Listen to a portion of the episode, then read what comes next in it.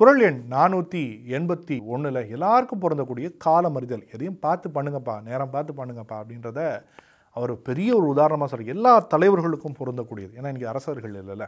எல்லா மனிதர்களுக்கும் பொருந்தக்கூடியது.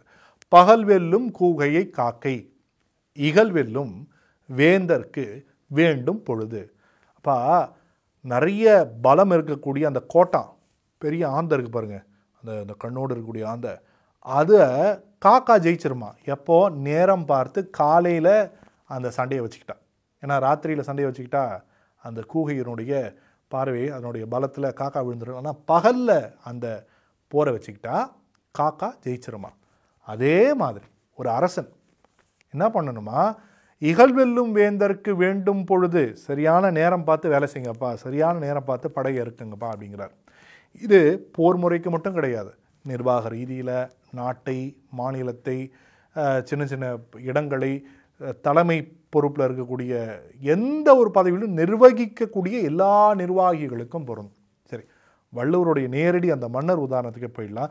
மன்னர்களின் பெரிய மன்னர் அப்படின்னு உலகம்லாம் சொல்கிறது அலெக்சாண்டர் தி கிரேட்டா கிரேட் இல்லையா அப்படின்னு ஒரு அது ஒரு ஒரு விதமான ஒரு டிபேட் போயிருந்தாலும் அலெக்சாண்டர் தி கிரேட் தான் நிறைய பேர் சொல்கிறாங்க அவர் பாருங்கள் காந்தஹாரை ஜெயிச்சுட்டு பர்ஷியாவை ஜெயிச்சுட்டு பாகிஸ்தானுடைய இன்னைக்கு இருக்கக்கூடிய பாகிஸ்தான் பகுதி இருப்போம் பஞ்சாபினுடைய அந்த கரை ஜீலம் நதிக்கு இருக்கக்கூடிய அந்த கரையெல்லாம் ஜெயிச்சுட்டு ஒரு பெரும் படையோடு வராரு. கிட்டத்தட்ட இந்தியாவுக்குள்ளே வரும்போது நாற்பதாயிரம் பேர் இருந்தாங்கன்னு சொல்கிறாங்க ஆனால் அவருடைய குதிரைப்படையும் காலாட்படையும் யாராலையும் ஜெயிக்க முடியாத படையாக இருந்தது. அதனால தான் அத்தனை தூரம் அவர் வந்து தாண்டி வரார்.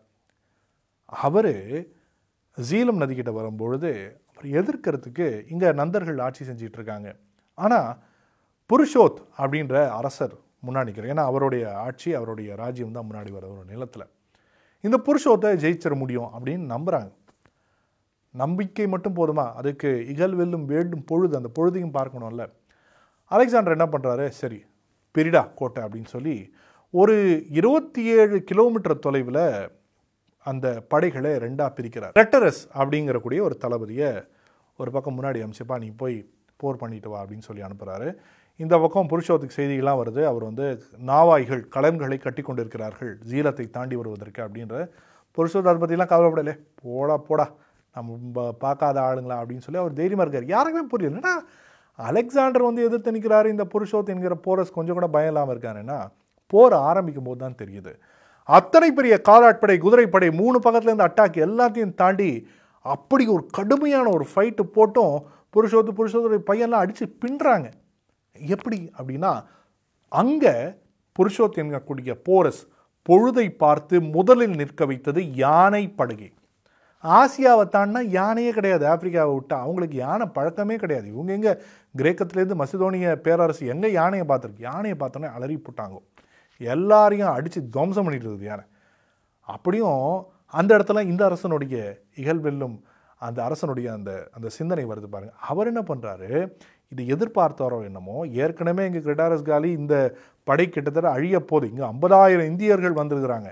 அங்கே நாற்பதாயிரம் போர் வீரர்கள் அங்கே இருக்காங்க. இங்கே ஒரு ஏற்கனவே ஒரு ஆயிரம் பேர் இறந்து போயிட்டாங்க கிரேக்க அந்த போர் வீரர்கள்லாம். என்னடா பண்ணுதுன்னா அங்கே காயினஸ் அப்படின்னு இருக்கக்கூடிய இன்னொரு போர் தளபதியை போர் வீரரை நாலாவது பக்கத்துலேருந்து வந்து நேரம் பார்த்து அவர் தாக்க சொல்கின்றார். அந்த தாக்குதலுக்கு அப்புறமா தான் புருஷோத் எனக்கூடிய போரசை அவரால் கட்டுப்படுத்த முடிஞ்சது வெல்ல முடிஞ்சது. அந்த நேரம் பார்த்ததுனால தான் அது அலெக்சாண்டர் தி கிரேட். ஆனாலும் அவர் இந்தியாவுக்குள்ளே அதற்கு மேலே வர முடியல. திரும்பி போகும்போது நடந்த அந்த சம்பவங்கள்லாம் பெரிய வரலாறு. ஆனால் அங்கே இருக்கக்கூடிய விஷயம் அங்கேயும் புருஷோத் என்ன பண்ணுறார் பாருங்கள் நான் ஒரு அரசனை போல நடத்தப்பட வேண்டும். நீ எப்படி ஒரு கைதி நீ உன்னை எப்படி நடத்தணும் நீ நினைக்கணும் போது அவர் சொன்ன அந்த வாக்கியம் தான் மறுபடியும் அந்த நிலத்தையும் அந்த ஆட்சியும் புருஷோத்துக்கு கொடுக்குது. அப்போது இகழ்வெல்லும் வேண்டும் பொழுது மறுபடியும் புருஷோத்துக்கும் இங்கே பொருந்தது போரஸுக்கும் பொருந்தது. கப்பல்லாம் கட்டினாங்க அப்படின்னு சொல்கிறாங்க அந்த வரலாறு தான் இன்றைக்கும் நம்ம பேசக்கூடிய அலெக்சாண்டர் த கிரேட்டு போரஸுங்கிற வரலாறு இரண்டு அரசர்களும் தங்களுடைய நிலை உணர்ந்து காலம் உணர்ந்து செயல்பட்டார்கள்.